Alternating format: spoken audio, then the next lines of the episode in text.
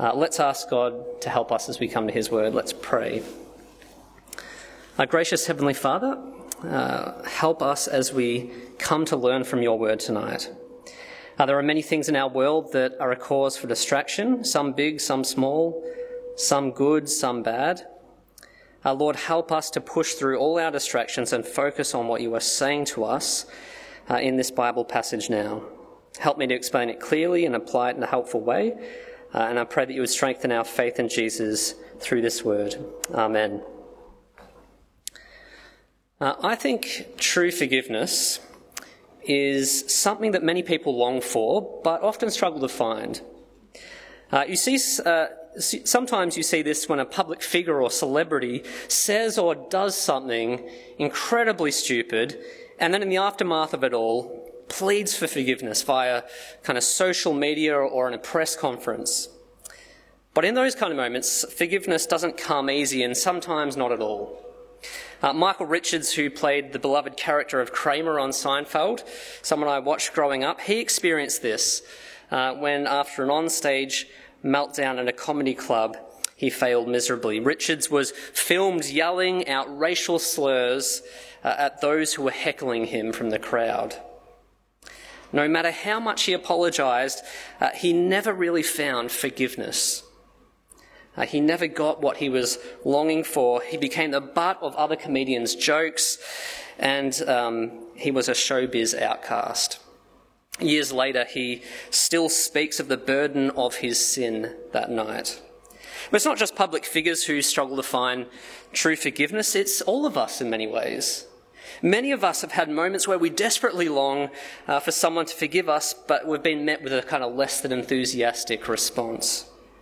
None of us like having that kind of feeling of unresolved sin in our life. None of us like the feeling of being an outcast because of sin.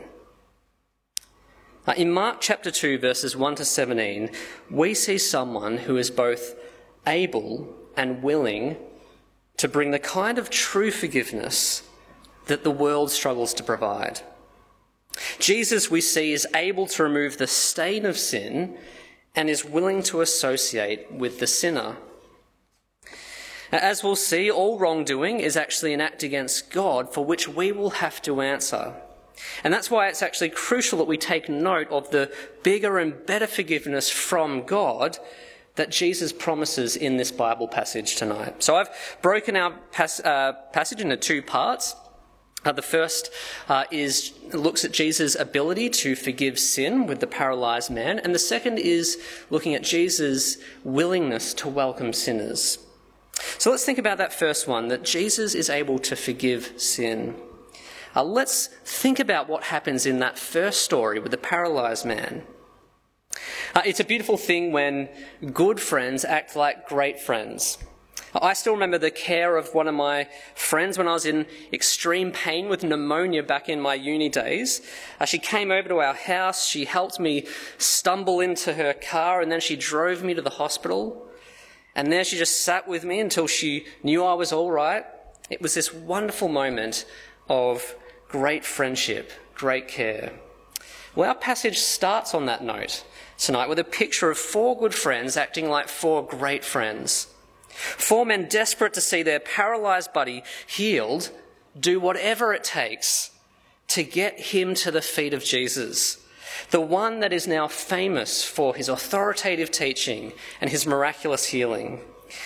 And they really are prepared to do whatever it takes, aren't they? You see that in the story. When they come to the house where Jesus was teaching, they realize there's no way in. Verse 2 tells us that people had gathered in such large numbers that there was no room left, not even outside the door, and Jesus preached the word to them. Now, I suspect that if we were faced with that same dilemma as the four guys, uh, most of us would simply start thinking up a kind of sensible plan B. What do these guys do? What do we see in verse 4? Since they could not get him to Jesus because of the crowd, they did what? Took their place at the back of the queue and waited. Doesn't say that. Uh, since they could not get him to Jesus because of the crowd, they resolved to come again the following day, early. No. These guys don't go with a sensible plan B, they go with crazy because they have a crazy amount of love for their friend and a crazy amount of trust in Jesus to heal him that day, right there. Since they could not get him to Jesus because of the crowd, they made an opening in the roof above Jesus by digging through it and then lowered the mat the man was lying on. You see, so convinced that Jesus could help them, these guys haul their paralyzed friend onto a roof, which is no small task, and then without hesitation just start destroying some random guy's house in order to get their friend to the feet of Jesus. Now, just imagine the scene from inside the house at that point. As people are kind of brushing off the dust and the dirt which has fallen from the roof, they now watch with eager expectation to see if Jesus will do for these four guys what they'd come for. Everyone, I think, in that room is ready to hear Jesus say the words, Son, your paralysis is healed. But that's not what Jesus says, is it? And you see that looking at verse 5 in your Bibles. When Jesus saw their faith, he said to the paralyzed man, Son, your sins are forgiven.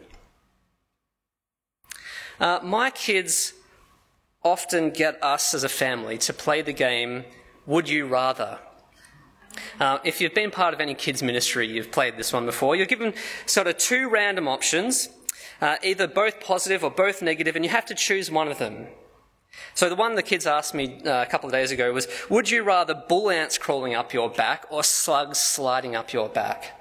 It's kind of random, but they also give positive ones too. Would you rather cuddle a koala or cuddle a panda? Would you rather have a personal maid or a personal chef? What do you think the paralyzed man might say if Jesus had first asked him, Would you rather your paralysis healed or your sins forgiven? What would you have said if you were that guy on the floor in front of Jesus? What do you think most people in our society might say?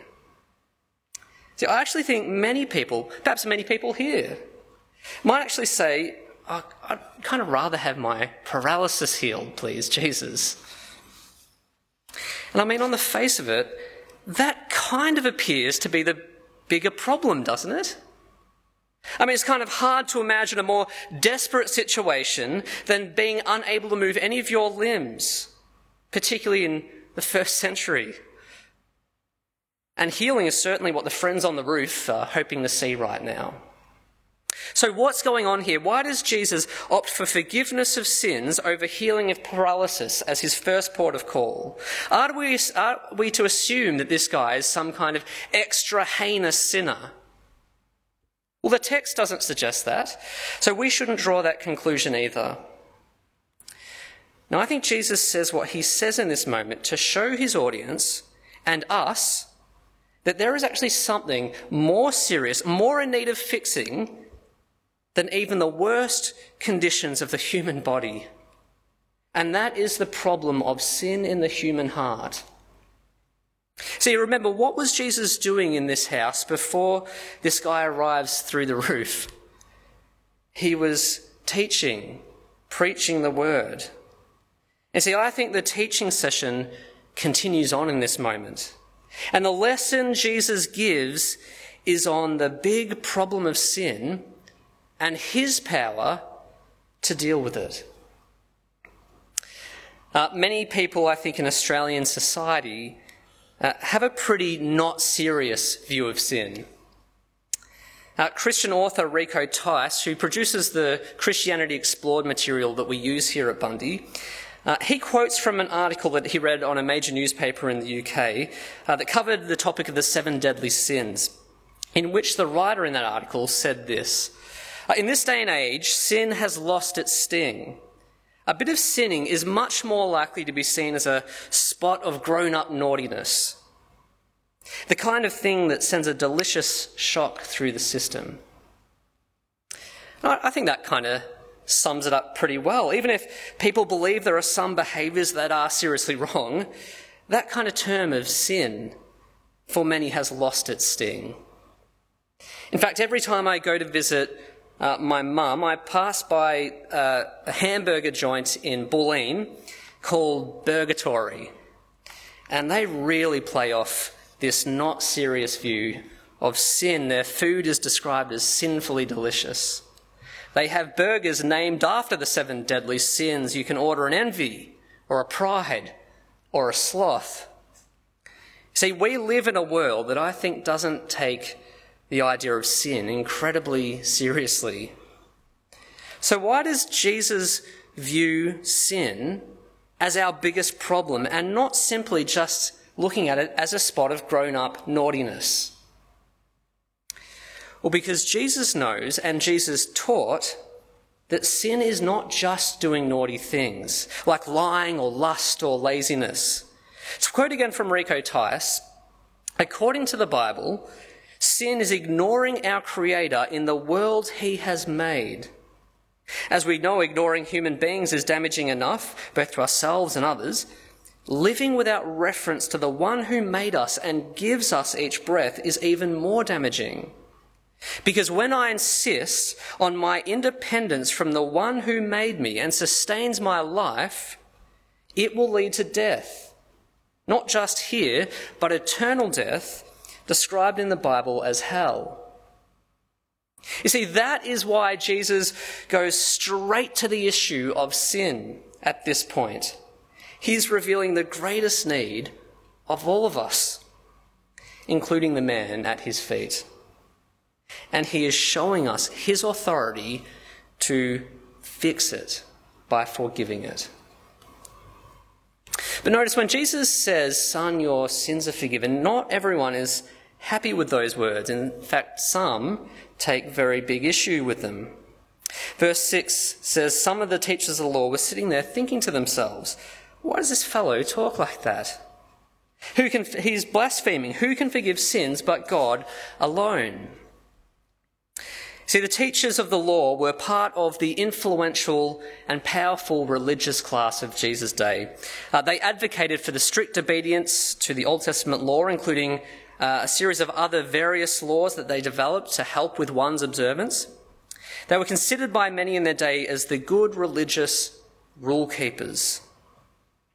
Now, on the one hand, these teachers of the law are actually correct in what they say, in their theology they were right that only God can forgive sins. That's made clear throughout the Old Testament and the New. And it was also Israel's great future hope that they longed for. The prophet Jeremiah spoke of a day when God would forgive their wickedness and remember their sins no more. Their theology is right, but their logic is wrong. They were wrong to assume that Jesus is blaspheming that is wrongly claiming to be God by claiming to do only that which God can do. But you see, actually, Jesus had already been working in the power of God to heal the sick, cast out demons. You would have seen that last week. Therefore, actually, even before he heals this guy, there was every reason to believe that he was also working as God in God's power to forgive sins here. But they're not convinced, and Jesus knows it, being God, and he calls it out. You see that in verse 8. Immediately, Jesus knew in his spirit that this was what they were thinking in their hearts, and he said to them, Why are you thinking these things? Which is easier, to say to the paralyzed man, Your sins are forgiven, or to say, Get up, take your mat, and walk? You see the point Jesus is making here? Uh, just saying the words, Your sins are forgiven, can, in some sense, perhaps be viewed as an easy thing because it's kind of hard to verify. Saying get up to a paralyzed man kind of appears harder because that can be immediately verified. But Jesus wants his critics to know that for him, forgiving sin is not just something that he can say, but actually do which is why he does a miracle in the power of God to show his authority to forgive sins in the same power of God. Verse 10 I want you to, but I want you to know that the Son of Man, which was an Old Testament title Jesus often used for himself, that the Son of Man has authority on earth to forgive sins. So he said to the man, I tell you, get up, take your mat, and go home. He got up, took his mat, and walked out in full view of them all. This amazed everyone, and they praised God, saying, We have never seen anything like this. Uh, Jesus' healing of this man was a great act of kindness. It was actually what the four friends on the roof hoped would happen. But we must not miss the point of this healing. It was a vindication, a proving right of Jesus' power to fix the bigger problem in all of us the problem of sin. So, before we move on to look at the next uh, part of this passage, there are just two questions I think we need to wrestle with first. Uh, do I know my greatest need? And do I know Jesus is able to meet it? So, first, we think about that question, do I know my greatest need? Uh, if I had asked you, as you came into the doors to church tonight, to finish this sentence, what would you say? What I really need from Jesus more than anything is blank. A good job.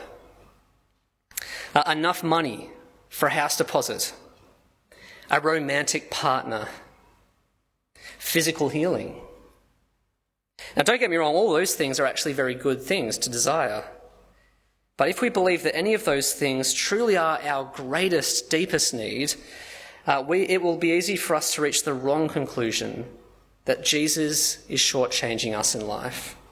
When we don't get the spouse we want, or the healing we long for, or the job we desire, it will be easy to become disappointed and distant from Jesus. It will be easy to believe that Jesus really has failed to help us at the deepest level. But if we grasp the truth that Jesus is teaching in this passage, that our greatest need in life is for the forgiveness of our sins, we'll actually reach the right conclusion about Him. We'll grow in our faith in Him, in our thankfulness, in our contentment, for we will know that all the losses of this life do not compare to the gain of having our sins forgiven, our relationship with God restored, our eternal life guaranteed, and the sure promise that one day in the new heavens and the new earth, that all our sufferings, all our losses, all our disappointments will be overturned. See, this passage reminds us that our biggest need is for forgiveness of sins. But most significantly, it tells us that Jesus is the one who can meet that need. He is able to forgive our sins and wash away the stain of guilt before a holy God. And I suspect that comes as good news to some of you here who continue to feel perhaps the stain of your sin, who continue to feel the, the kind of pain of all your wrong decisions, bad choices, foolish mistakes, avoidance of God. Jesus has the power to take that burden and that guilt away. And he does that by actually taking upon himself the debt of death that your sin deserves. Uh, Jesus went on uh, from this point in his life to die on a cross so that you, through faith in him, could be forgiven and made right in God's eyes. That's how the forgiveness comes. And just as Jesus raised the paralyzed man to vindicate his power to forgive, God further vindicated Jesus' words by actually raising Jesus from the dead, proving that his death really was sufficient to forgive sins and that we too will have resurrection life if we trust him. Do you know that Jesus has the power to meet your greatest need? Your religious rituals or practices won't do it. Nor will any futile attempt to turn over a new leaf or become a better person. As nice as that sounds, forgiveness of sins comes only through Jesus and his sacrificial death on the cross on your behalf. Only he has the authority on earth to forgive sins. That's what he says. But second, Jesus is willing to welcome sinners. Uh, we've seen that Jesus is able to forgive sin. Now, in this next section, this final section, Jesus shows us that he doesn't just reserve that power for the respectable sinners that we might think exist. In this next section, Jesus shows us that he is willing to welcome any sinner, even those despised by our world. See, look with me at verse 13. Once again, Jesus went beside the lake. A large crowd came to him and he began to teach them. As he walked along, he saw Levi, son of Alphaeus, sitting at the tax collector's booth. Follow me, Jesus told him, and Levi got up and followed him. Our tax collectors, as some of you will know, were a despised people, uh, were a despised group of people in Jesus' day. They were often Jewish people that the Roman occupiers had employed to collect taxes uh, from their fellow Jews. Uh, it was not uncommon for a tax collector to pocket some extra uh, money for themselves and grow wealthy off the back of uh, their neighbours. They were viewed as traitors, scumbags, and that's what makes Jesus' words and actions here so shocking for his original audience. See, he goes out of his way to speak to one of these supposed scumbags. You see that in verse 13. It's not that Levi goes to Jesus, but actually Jesus reaches out to Levi. See, Jesus isn't hiding the ball with regards to his intentions here. He wants people to know that he has come to welcome in and bring forgiveness to the likes of Levi, a despised tax collector. And notice that Jesus' actions only kind of ramp up from this point. You see it there in verse 15 when he goes to have dinner at Levi's house. It's not just Jesus and one tax collector now, it's Jesus and many. While Jesus was having dinner at Levi's house, many tax collectors and sinners were eating with him and his disciples for there were many who followed him. A sinners was a kind of catch all term to categorize a particular group of people who were considered, considered kind of morally compromised uh, by the religious class. That Jesus goes to eat with such people was actually a big deal.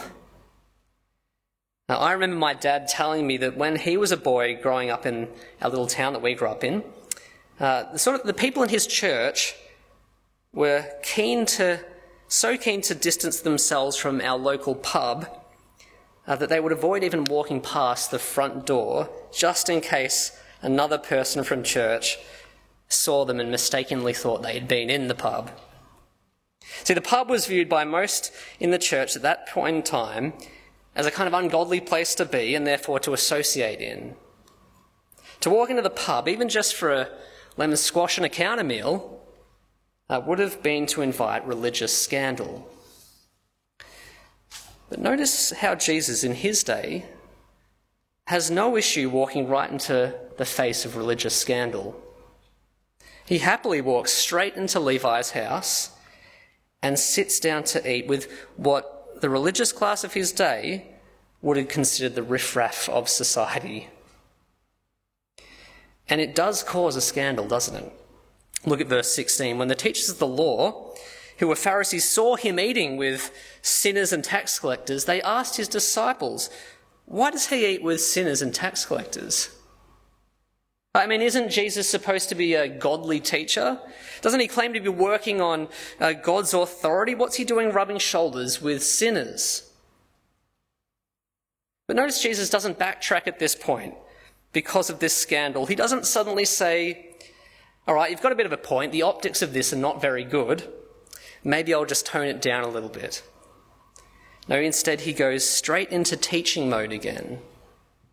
And he uses his actions to make a crucial point about his mission in our world. Verse 17 uh, On hearing this, Jesus said to them, It is not the healthy who need a doctor, but the sick. I have not come to call the righteous, but sinners. See, the teachers of the law had assumed that God would reward their outward obedience to the law. Jesus is saying that's not my mission. He has not come to reward people because no one, not even the teachers of the law, with all their outward rule keeping, are without sin and are worthy of reward.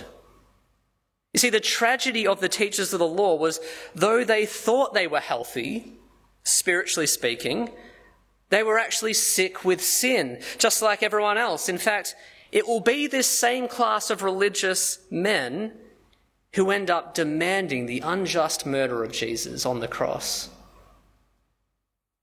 Jesus' mission is not to reward, but to save. And we need to hear this because I think this is often confused by many in our society and pop culture and perhaps even in the church.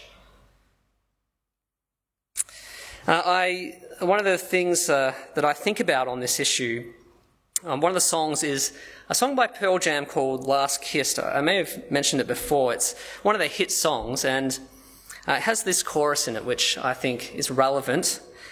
Uh, they sing these words Oh, where, oh, where can my baby be? The Lord took her away from me. She's gone to heaven, so I got to be good, so I can see my baby when I leave this world. See, the teachers of the law could have actually written lyrics similar to those. I've got to be good to get to heaven, to earn God's favour, to be welcome into his kingdom. But Jesus is clear in this passage that Christianity is not about God rewarding good people, but Jesus saving bad people. Or to use the biblical term, sinful people, which we all are. Jesus has not come to call the righteous, but sinners.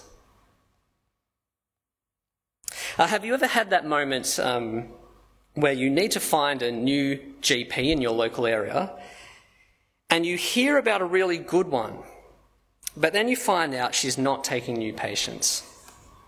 It's frustrating trying to reach out to a good and reliable doctor only to be turned away. Uh, I think it's wonderful that it's not like that with Jesus. He is God's good and reliable doctor who actually reaches out to us.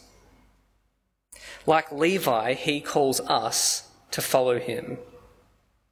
He's willing to fix our greatest problem of sin and will never turn us away if we come to him. So, have you done that yet? Is Jesus your doctor? Now, maybe you're someone who feels a little like some of the tax collectors of Jesus' day that he met with. You know you're spiritually sick and need help, Maybe you're burdened by the grief of bad life decisions, harmful treatment of others, uh, a whole range of things that you know God won't ignore. Jesus the doctor calls you to follow him, to put your life in his hands, to trust in his death for your sin, to find healing and forgiveness, and to live for him as your risen Saviour. But maybe you're someone who are uh, like the teachers of the law, actually doesn't think you're that spiritually sick. Now, let me plead with you not to be like the teachers of the law as we see them described throughout the Gospels, who ignore what Jesus says about their need for him you see, you wouldn't brush off a trusted doctor who says you need immediate surgery to remove a cancerous tumour simply because you felt pretty good. Jesus is giving you the hard diagnosis of sin because he loves you and does not want to see you come to grief at that last day of judgment before God where your every careless word, every thoughtless deed, every defiance of God's way will be brought to account. You too are being called by Jesus to follow him and find life and forgiveness. That's the big application, I think, from this last section. But there's one final application I, I want to touch on before closing. Jesus' words and actions here remind us that we live in a world of sick people who need God's doctor. Do I see the need of others? See, throughout his life, uh, Jesus described people who were far from God in ways that actually highlighted their need. Have you noticed that? In Luke 15, he describes them as lost but valuable, with three parables that highlight their lostness. In Matthew chapter 9, they're sheep without a shepherd. Here it's the sick who need a doctor. Jesus uses these descriptors because he wants us to see people in a deeper, more profound way. He wants us to see people's spiritual need. He wants us to actually have compassion and help the lost find their way to God, to show the sheep their shepherd, to invite the, the sick to an appointment with the doctor. In short, Jesus wants us to speak to him, speak of him to the desperately needy community around us. Um, in this morning's interview with Paul, he actually uh, gave an off cuff, wonderful little remark. He's gone here, so he can't get a big head. Um, but Paul said this when he was talking to Clinton. He said, uh, Jesus doesn't just bring us into his family, but into his family's business. The business of making Jesus known for the forgiveness of sins. Sometimes it's hard for us, though, I think, to see people who don't know Jesus as sick, who need a doctor. I, I find this. Perhaps you do too. We had dinner with some friends of ours who are not followers of Jesus a few nights ago. They're lovely people, great cooks, dedicated parents. It's hard to sometimes be in the company of people like that and instinctively say these are spiritually sick people. Maybe you feel that. And maybe that's actually part of the reason why we sometimes struggle to speak of Christ with our friends and neighbours, because we're not always that convinced they need him. But Jesus has told us tonight that he has not come to call the righteous, but sinners.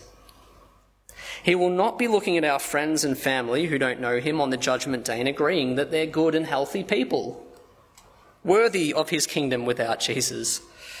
They, like us, are spiritually sick, for they live independently of God, and they have not had their greatest need for forgiveness of sins met. See, we actually need to be like the Jesus we see in this passage here, full of love and compassion. We need to pray for our neighbours, inviting their children along to things like Wednesday's GSF Day and Kids Club. Bit by bit, helping people to see their need to call on Jesus, God's great doctor. Jesus has shown us tonight his ability to forgive sin and his willingness to welcome sinners. Uh, some of you will be aware of Joni Eareckson Tada. She's a Christian writer and speaker who spent the past 55, who spent the past 55 years paralysed uh, from the kind of neck down from a diving accident when she was 17 years old.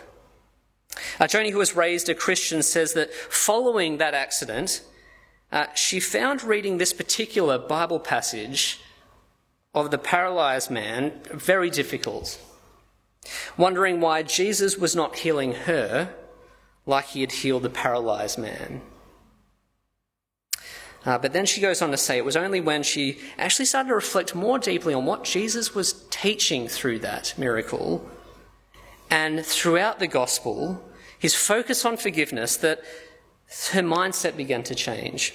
She says this don't have the quote. My sister would get me up, plop a Bible on a music stand, park and park my wheelchair in front of it. With a mouth stick, I would flip this way and that, trying to make sense of it all. I learned that the core of Christ's plan is to rescue us from sin. Our physical aches and pains and broken relationships aren't his ultimate focus. He cares deeply about those things, but they're symptoms of the chief problem in this fallen world. I collapsed in tears when I began to glimpse how heinous my sin was. Physical healing paled in comparison to the unthinkable abuse my transgressions heaped on my Lord. You see, why has Joni, someone who has quadriplegia, spent the past 55 years or so rejoicing in Jesus and making it her goal to share him with others? Well, it's because she knows, I think, deeply the truth of tonight's passage that Jesus is both able and willing to meet her core need of forgiveness of sins, and that he's done that. May God grow our confidence in that too as we commit to trusting him. Let's pray. Our gracious Father, we thank you that the Lord Jesus has both the power to forgive sin and the willingness to call and to associate with sinners. Thank you for his atoning death that deals with our sin problem once and for all. Help us to put our trust in him if we haven't already. Help us when we feel the pain of earthly desires that are not yet fulfilled. Remind us that Jesus have, has given us what we most need. And that now, as forgiven people, we look forward to that glorious day when Jesus will bring us into his dwelling, in which all our sufferings, losses, and disappointments will be no more. And we pray this in Jesus' name. Amen.